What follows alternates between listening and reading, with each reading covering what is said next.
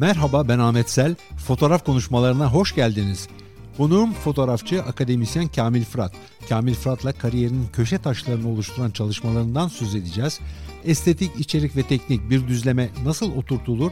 Kamil Fırat fotoğrafta oryantalizm konusunda ne düşünüyor? Bugün bunları konuşacağız. Merhaba Kamil Fırat nasılsınız? İyiyim çok teşekkürler. Siz nasılsınız? Her şey yolundadır umarım.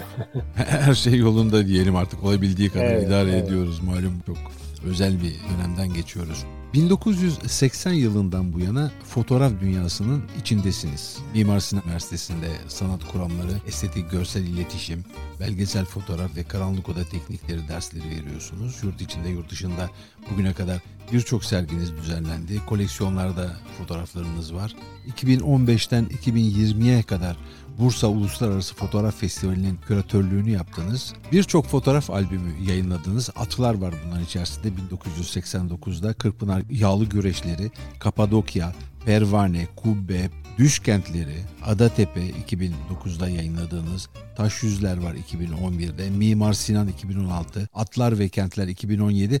Tabi hepsini saymıyorum ama bunlar bana önemli gelen çalışmalarınız bir fotoğrafçı için çıkardığı tüm albümler çok önemli. Ama sizde en çok iz bırakan ya da hayatınızı değiştiren bir çalışma var mı? Yoksa siz bunların hepsini bir bütün olarak mı görüyorsunuz? Aslında e, tabii hiçbir albümü dışta tutmak gibi bir düşüncem yok. Her biri benim için bir köşe taşı niteliği taşıyabilir ya da duvardaki bir taş niteliği taşıyabilir ama hani o duvarın köşe taşları dediğimizde yani Kapadokya bunlardan bir tanesidir. Kıyı benim için çok önemlidir. Kubbe yani bir makine yapıp bir Osmanlı tarihi anlatmak açısından yani bu coğrafyanın estetiğini teknik olarak da çözümleyip ortaya koyma noktasında kubbe çalışmam açıkçası benim çok önemsediğim çalışmalardan bir tanesidir. Ama bu süreç içinde mesela gök kubbe boşluk Mimar Sinan çalışması 2016'da yaptım. O da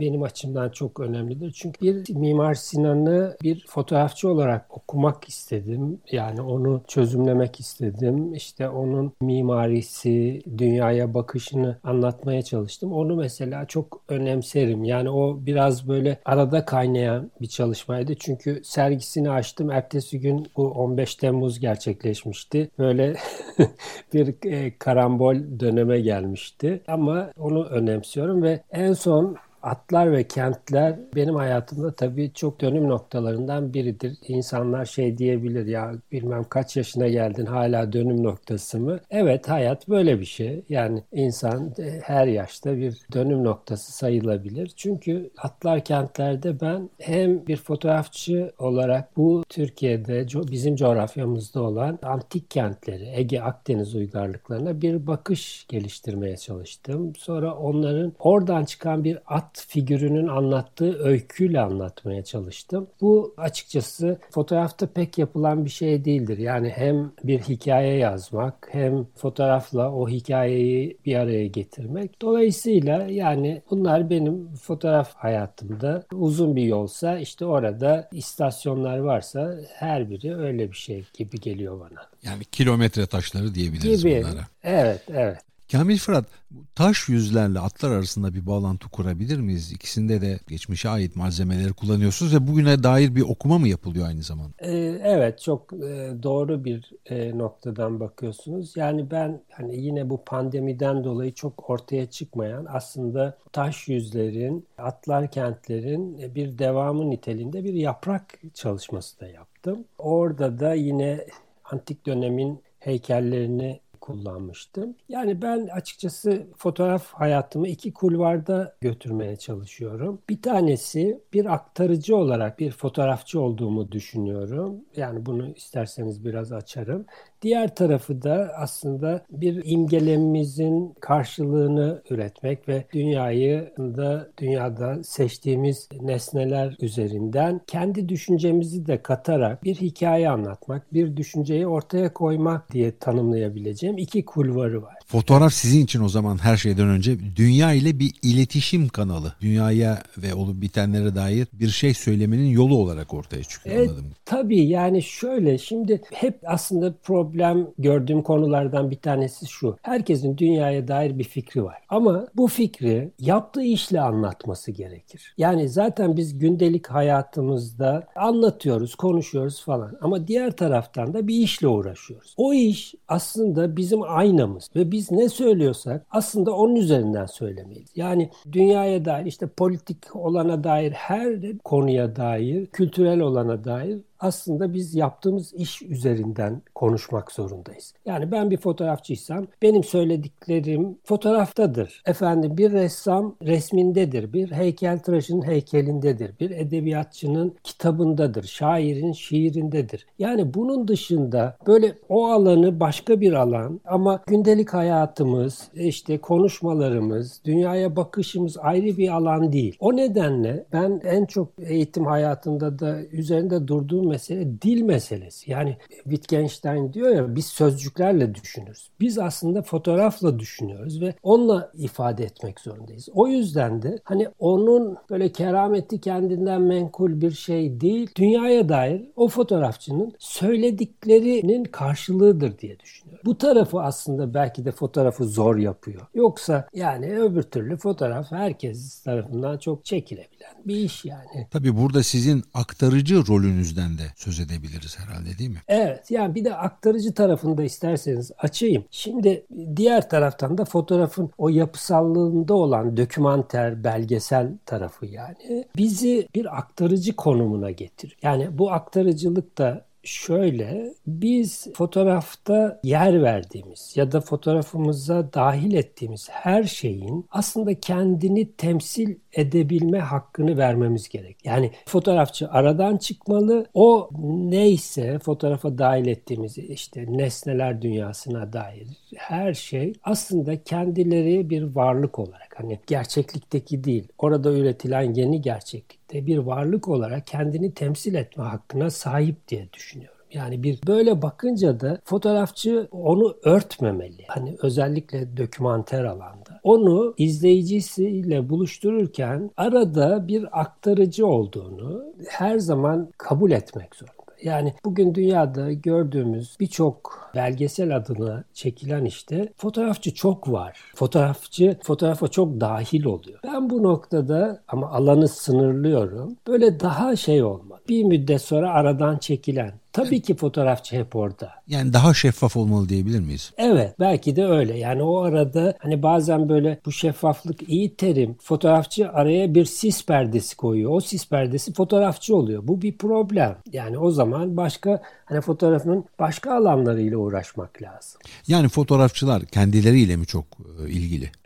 hani bunu şöyle anlatıyorum ben. Biz böyle Tanrı'nın seçili kulları değiliz fotoğrafçılar. Biz de sıradan insanlarız. Yani dünya bizim için yaratılmadı. Biz dünyayı anlatalım, işte dünyayı e, başkalarına gösterelim, dünyayı kullanalım diye yaratılmadı. Yani biz de alt tarafı bir fotoğrafçıyız ve çoğu zaman da aracıyız. Yani o ego yok edilmek zorunda. Hani edilebilir mi bilmiyorum ama ya da işte bazı konularda çalışılıyorsa iyice törpülenmeli mi? Nasıl denir? Onu bilmiyorum. Peki bu ego nereden geliyor? Çünkü genellikle sanatla ilgilenen insanlarda tabii ki bir ego bunu her zaman olumsuz olarak da değerlendirmemek lazım. Yaratıcılığın bir parçası doğru sizin söylediğiniz. Fotoğrafçılarda bu çok gelişkin. Acaba yeteri kadar kendilerini Türkiye koşullarında bahsediyorum. Yeteri kadar kendilerini ifade edememekten ya da yaptıkları işleri göstermek için yeterli mecraları bulamamaktan kaynaklanan bir olumsuz ee, durum mu var? Frustrasyon diyeceğim ama. Yani bunlar da var. Hiç itirazım yok. Şöyle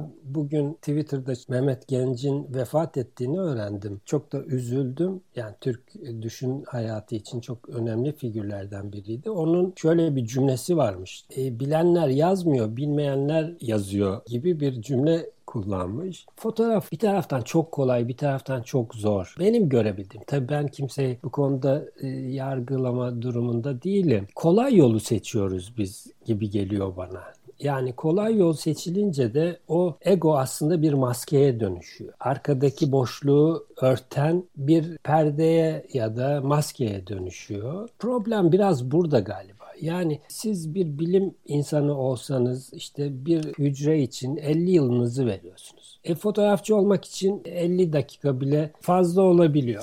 Peki muyum? kolaya kaçıyoruz derken bunu biraz daha somut olarak örnekleyebilir misiniz? Yani biz aslında fotoğrafın derinliğiyle uğraşmıyoruz. Fotoğrafın daha çok görünen yüzeyiyle uğraşıyoruz. Oysa fotoğraf yatayından çok dikeyi çok daha fazla olan, çok daha büyük olan bir alan. Görünen tarafında siz 2-3 tane biçimsel çözümlemeyi gerçekleştirdiğinizde onun e, mutlaka e, bir alıcısı oluyor. Ama hikaye anlatmak, demin söyledik ya dünyaya dair bir şey söyleme meselesi devreye girdiğinde ister istemez o biçimin dile getirilme yolunu da bulmak gerekiyor. Ya da söylenenin biçimsel karşılığını bulmak gerekiyor. Yani modern sanatın en önemli figürlerinden bir tanesi Paul Klee'dir. Mesela bu konuda kuramları, çağdaş sanat kuramını da ortaya koyanlardan biridir. Oradaki o hani biçim diyorsunuz, orada da bir biçim var ama yani o artık düşüncenin biçime dönüşmesi. Bizde sadece biçim olarak kalıyor. E bu da kazıdığınızda arkası olmayan bir şey. Dolayısıyla da yani bu egoların biraz ben... ikinci plana atılması gerektiğini düşünüyorsunuz. E, hem ikinci plana atılması gerek gerektiğini hem de işte o bir maske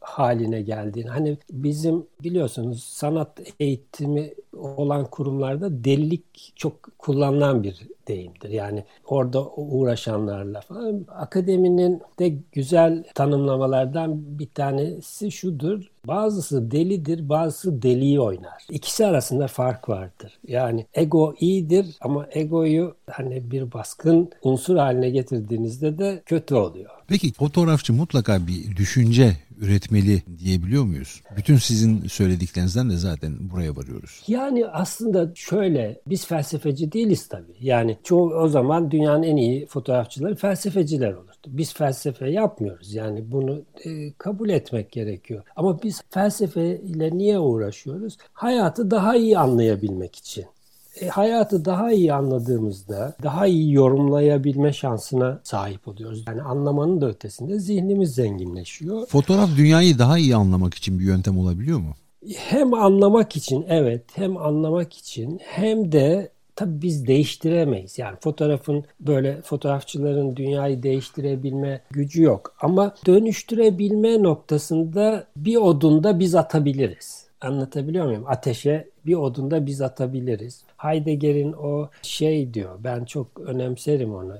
Teknik diyor bir açığa çıkartır diyor, iki dönüştürür diyor. Aslında tam böyle fotoğrafı iyi anlatıyor. Yani e, fotoğrafta bir teknolojik alan, bir taraftan her şeyi açığa çıkartıyor. Yani bulunduğu günden beri aslında dünyayı büyütmüştür fotoğraf nasıl büyütmüştür? Hani hep şey denir işte dünya küçülüyor. Hayır bilgisini büyütmüştür. Öbür taraftan da dönüştürme yetisi var. Yani siz bir şeyi bir başka şekilde anlatabilme, onu zenginleştirebilme şansınız var. Dolayısıyla hani hem bir taraftan anlamak evet yani biz e, fotoğrafa çok şey borçluyuz öyle değil mi? Hani fotoğraf olmasaydı bu kadar dünyadan haberdar olur muyduk ya, ya da bilmiyorum yani olmazdık herhalde böyle kendi şimdi her şeye öğrenmek için çaba sarf sarf ediyoruz. Öbür taraftan da yaptıklarımızla aslında dünyayı biraz daha zenginleştirip biraz daha bilinci arttırabilirsek bizim bütün şeyimiz gerçekleşmiş olur. Bunun ötesi yok. Biz bunun ötesinde bir güce sahip değiliz yani. Bu da bir gerçek. Fotoğraf sayesinde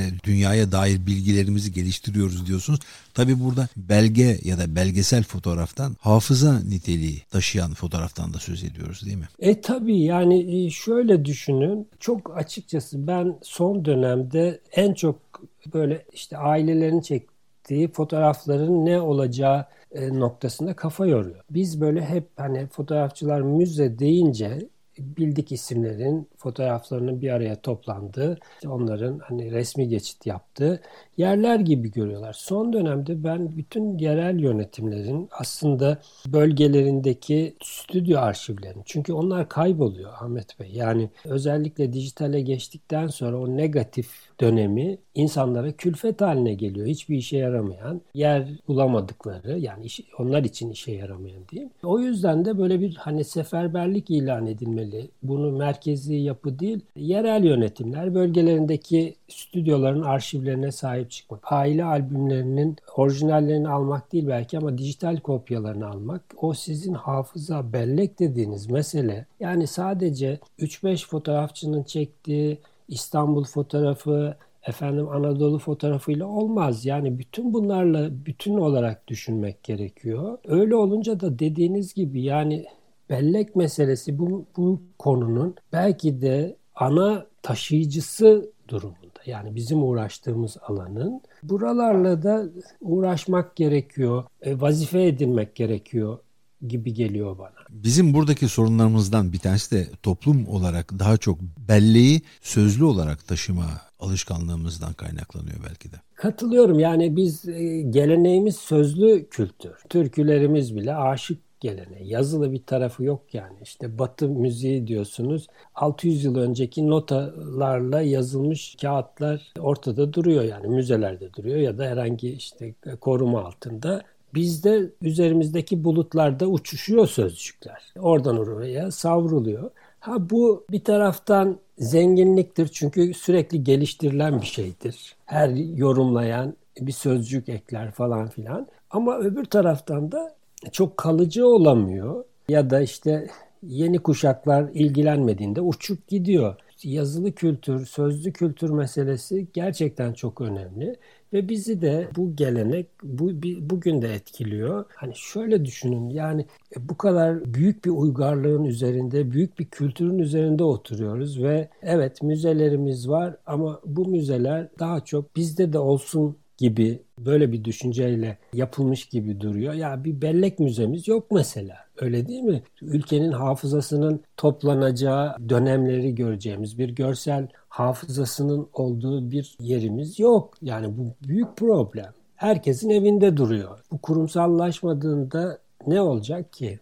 Yarın neye bakacak insanlar? Şimdi bizim bu sözel belleğe verdiğimiz önemin dışında toplumsal kültürümüzden de kaynaklanıyor bu. Bir de sanal ortam bunun üzerine eklemleniyor. Yani elle tutulur hiçbir şey yok gibi bir şey. Burada işte fotoğrafın temsil ettiği belge sanal ortamın yerine gelebilir mi ya da bu belge sanal ortamı daha gerçek bir e, hale dönüştürebilir mi? Tabii bu dijital dünya, sanal ortam büyük bir zenginlik. Gerçekten e, eskiden e, siz bunu daha iyi anlatırsınız. Bir fotoğrafı bir yere aktarmak için bin takla atıyordunuz. Öyle değil mi? Haber ajanslarında fotoğrafların taşınması falan. Şimdi böyle daha çektiğinizde editörün masasına düşüyor. Sanal ortam meselesinin özellikle tabi Baudrillard'la birlikte e, yani onun tanımlamalarını da doğru bulurum. Sanal dünya başka bir gerçeklik olarak önümüze çıkıyor ve giderek de aslında kendi gerçekliğini yaratıyor. Yani bizim içinde yaşadığımız gerçeklikle oradaki gerçeklik arasındaki makas açılıyor giderek. Yani insanlar hayatı tamamen oradan okumaya başlıyorlar ve oradaki hayatın ana eksenine yerleşiyor. Yani böyle olunca da tabii e, oraya böyle biraz şüpheyle bakmak durumunda kalıyorum ben. Böyle bir tarafım var. Ben böyle yıllar önce aşağı yukarı 20 yıl önce bir yazı yazmıştım o zaman evrensel kültüre yeni bir orta çağa doğruydu adı. Yani daha bu, bu meseleler bu kadar çok konuşulmuyordu. Ben orada şeyi demiştim yani orta çağda da gerçek dünyadan kopup kutsalın dünyasına hapsedilmiş bir düşünce iklimi vardı. Bugün de aslında teknoloji bu kadar gelişmiş olmasına rağmen düşünce sistematiğinin o tarafla örtüştüğünü düşünüyor. Yani başkaları bizim adımıza düşünüyor ve karar veriyor, doğruyu onlar biliyor ya böyle bir sistem. Tabii bu böyle şey gibi nasıl diyeyim fazla şüpheci gibi görünebilir ama gerçekten artık insanlar dış dünyayı işte bir ağaca dokunarak ağacı tanımıyor. Ekrandaki ağaç üzerinden tanıyor. Bu büyük problem çünkü ağaç sadece bir şeyden oluşmuyor. Yani böyle ekranda gördüğümüz formdan oluşmuyor. Onun orada dünyanın kendisi var. Hani şey çok güzel şiirle çok haşır neşir olmam ama William Blake'in bir dizesi var. Andreas Feininger aktarır onu. Bir kum tanesinde dünyayı görebilmek der. Ekranda bir kum tanesi yok Ancak kumun kıyıya gideceksiniz ve orada o kum tanesi var ve orada ancak dünyayı görebiliyoruz. Yoksa ekranda işte, Aa, bu kumdur dediğimiz bir şeyden söz etmek gerekiyor. Ama diğer taraftan da hayatı müthiş kolaylaştıran, dijital işte çekiyorsunuz, hemen aktarabiliyorsunuz, belki müdahalelerde bulunabiliyorsunuz, paylaşıyorsunuz. Yani bu da başka bir zenginlik. Yani böyle bir garip durum var ortada, bir paradoks. Ne yapacağımızı ya da bu konuda çok net şudur deme şansına açıkçası fazla sahip olamıyorum. Burada fotoğraf bir taşıyıcı ya da bir kolaylaştırıcı rol oynamıyor mu gerçek hayatla sanal dünya arasında? Tabii ki çok kolaylaştırıcı bir yol sağlıyor ama fazla kolaylaştırıyor gibi geliyor bana. Yani sonuçta güneşin ısısını hissetmek için dışarı çıkmak gerek. Yani onun sizin vücudunuza düşmesi gerekir. Ama ekranda böyle bir şansınız yok ve hani yeni kuşaklara baktığımda çok fazla ekrana bağlılar. Biz şanslıyız. Biz hem güneşin ısısını bedenimizde hissettik hem de ekranda onu görebiliyoruz ama şimdi yeni kuşaklar giderek sadece ekrandaki güneşi görmeye başlıyorlar. Yani bütün bunlar bugünden tabii yarın ne olur deme şansına sahip değiliz. Ama yani e, bunların olumlu taraflarının da olduğunu, e, olumsuz taraflarının da olduğunu kabul etmek gerekiyor. Yani tek böyle her şey çok güzel oldu ya da her şey çok kötü oldu değil. Buna belki bilinçle bakmak, yani daha rasyonel kullanmak gerekiyor.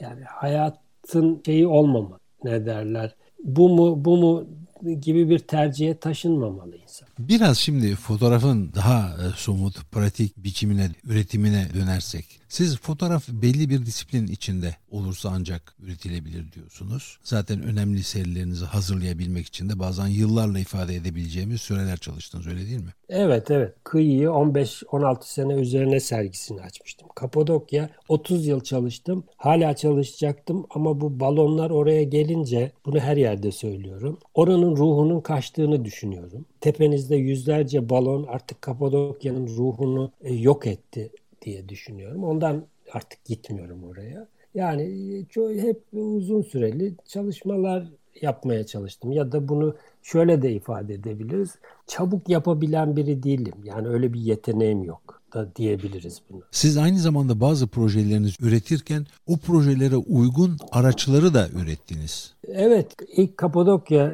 çalışırken şey yapmıştım. O zamanlar Kapadokya proporsiyonu yataydır biliyorsunuz. Yani daha böyle panoramik fotoğrafa da uygundur. O zamanlar tabii işte öğrencilik vesaire falan e, dünyada da iki tane panoramik makine vardı. E, bir tanesi Fujika'nın 617'si bir de Linoff'un işte 612'si ile 617'si.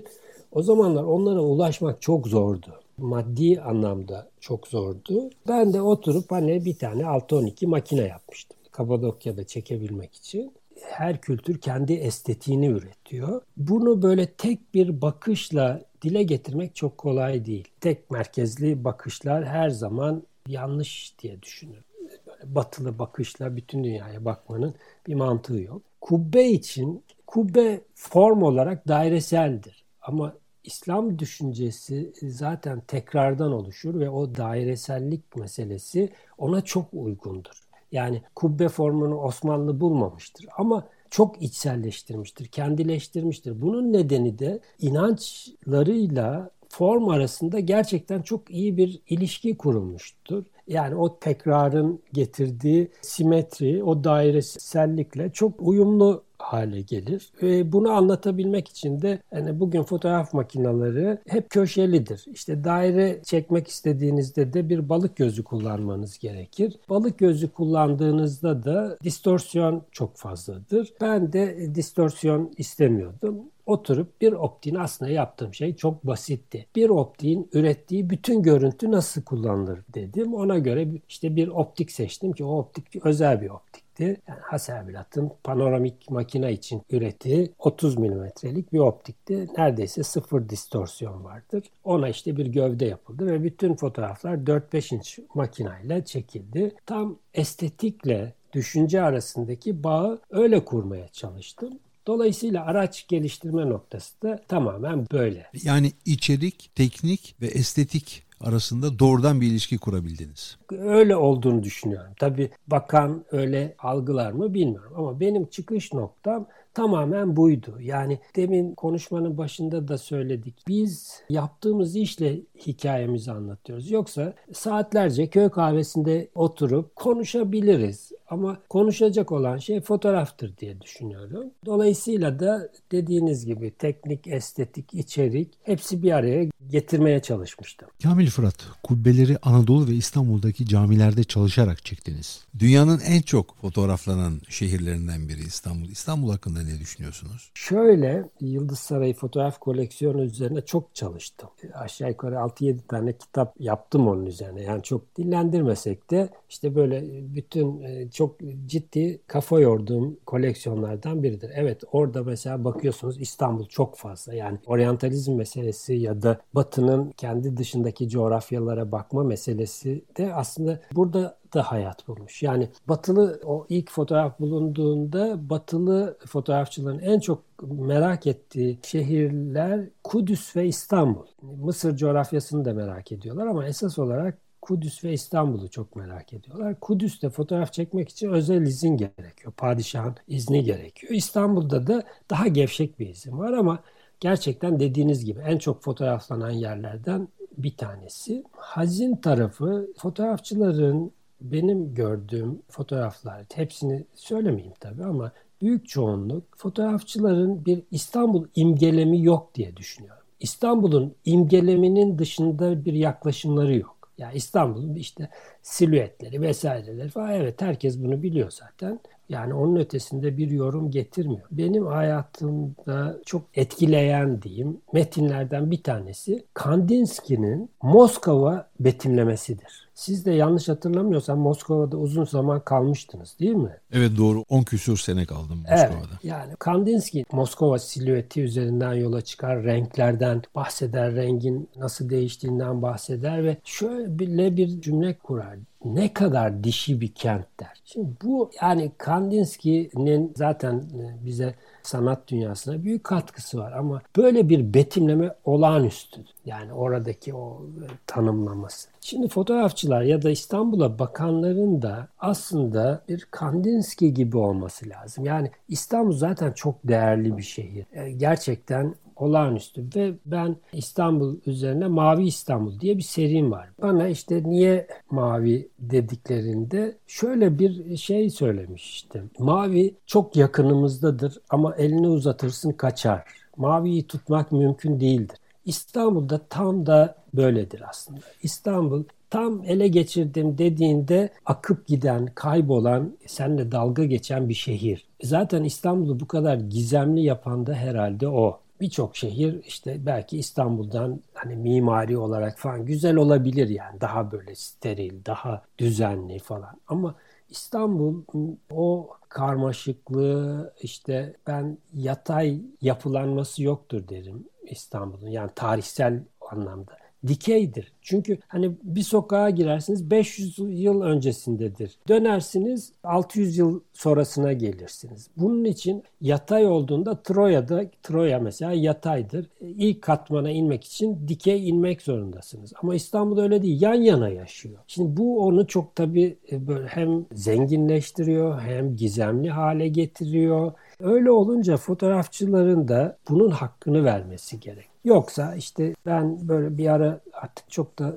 yapmıyorum yani kabul etmiyorum. Belediyenin fotoğraf yarışması vardı. İstanbul'un sembolleri diye. 15 bin fotoğraf gelmişti ve 6 bin tanesi Kız Kulesi aynı noktadan çek. Bu, bu değil yani İstanbul böyle bir şey değil işte güneş batarken falan filan. Yani İstanbul çok daha başka bir imgeleme olan bir şehir ve bunun hakkını vermek gerekir diye düşünüyorum. Ben de yaklaşık 40 yıldır aslında İstanbul çektim. Yani bir dokümantasyon olarak. Şimdi yavaş yavaş onları çıkarıyorum. Dönüp baktığımda hakikaten İstanbul olağanüstü bir şehir ve her fotoğrafçının da bir İstanbul dosyası yani ya da arşivinin büyük bir bölümünün İstanbul olması gerekiyor diye düşünüyorum. Siz az önce dünyaya batılı bakmaktan söz ettiniz. Evet. Bir fotoğrafçı da diyorsunuz zaten sizin verdiğiniz söyleşilerden bir tanesini de okumuş olmalıyım. Bizde fotoğrafçı doğuya gittiği zaman konuya bir batılı ya da oryantalist gibi yaklaşıyor diyorsunuz. Şöyle biz bütün yapılanmamızı, formasyonumuzu aslında batılı normlar üzerinden yani işin gerçeği o. Ben de mesela işte üniversite hayatı öncesi de var üniversitede.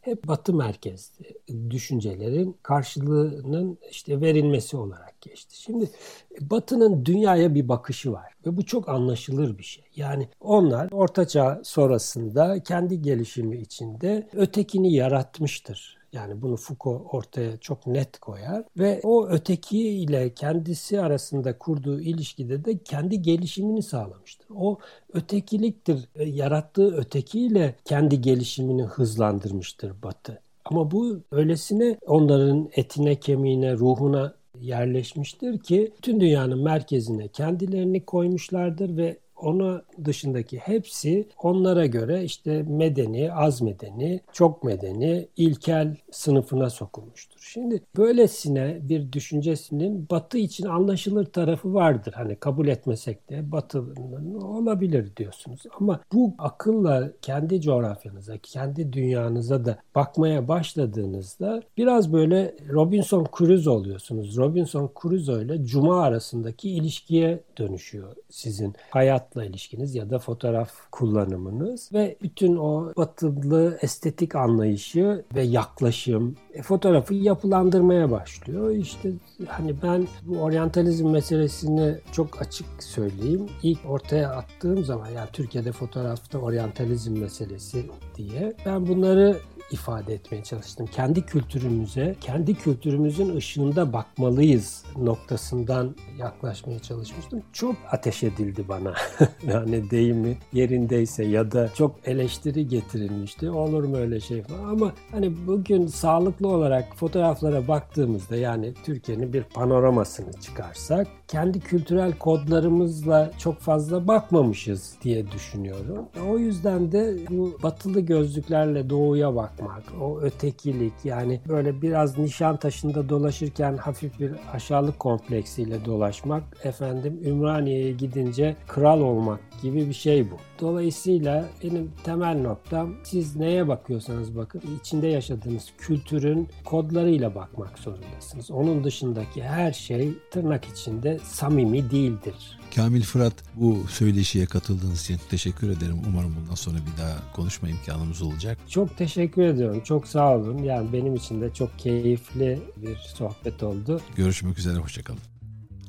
Bugün konuğum fotoğrafçı akademisyen Kamil Fırat'la fotoğraf çalışmalarından söz ettik. Fotoğrafta oryantalizmi konuştuk.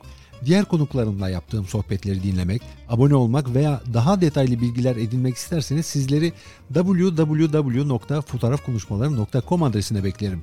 Önümüzdeki pazar görüşmek üzere, hoşçakalın.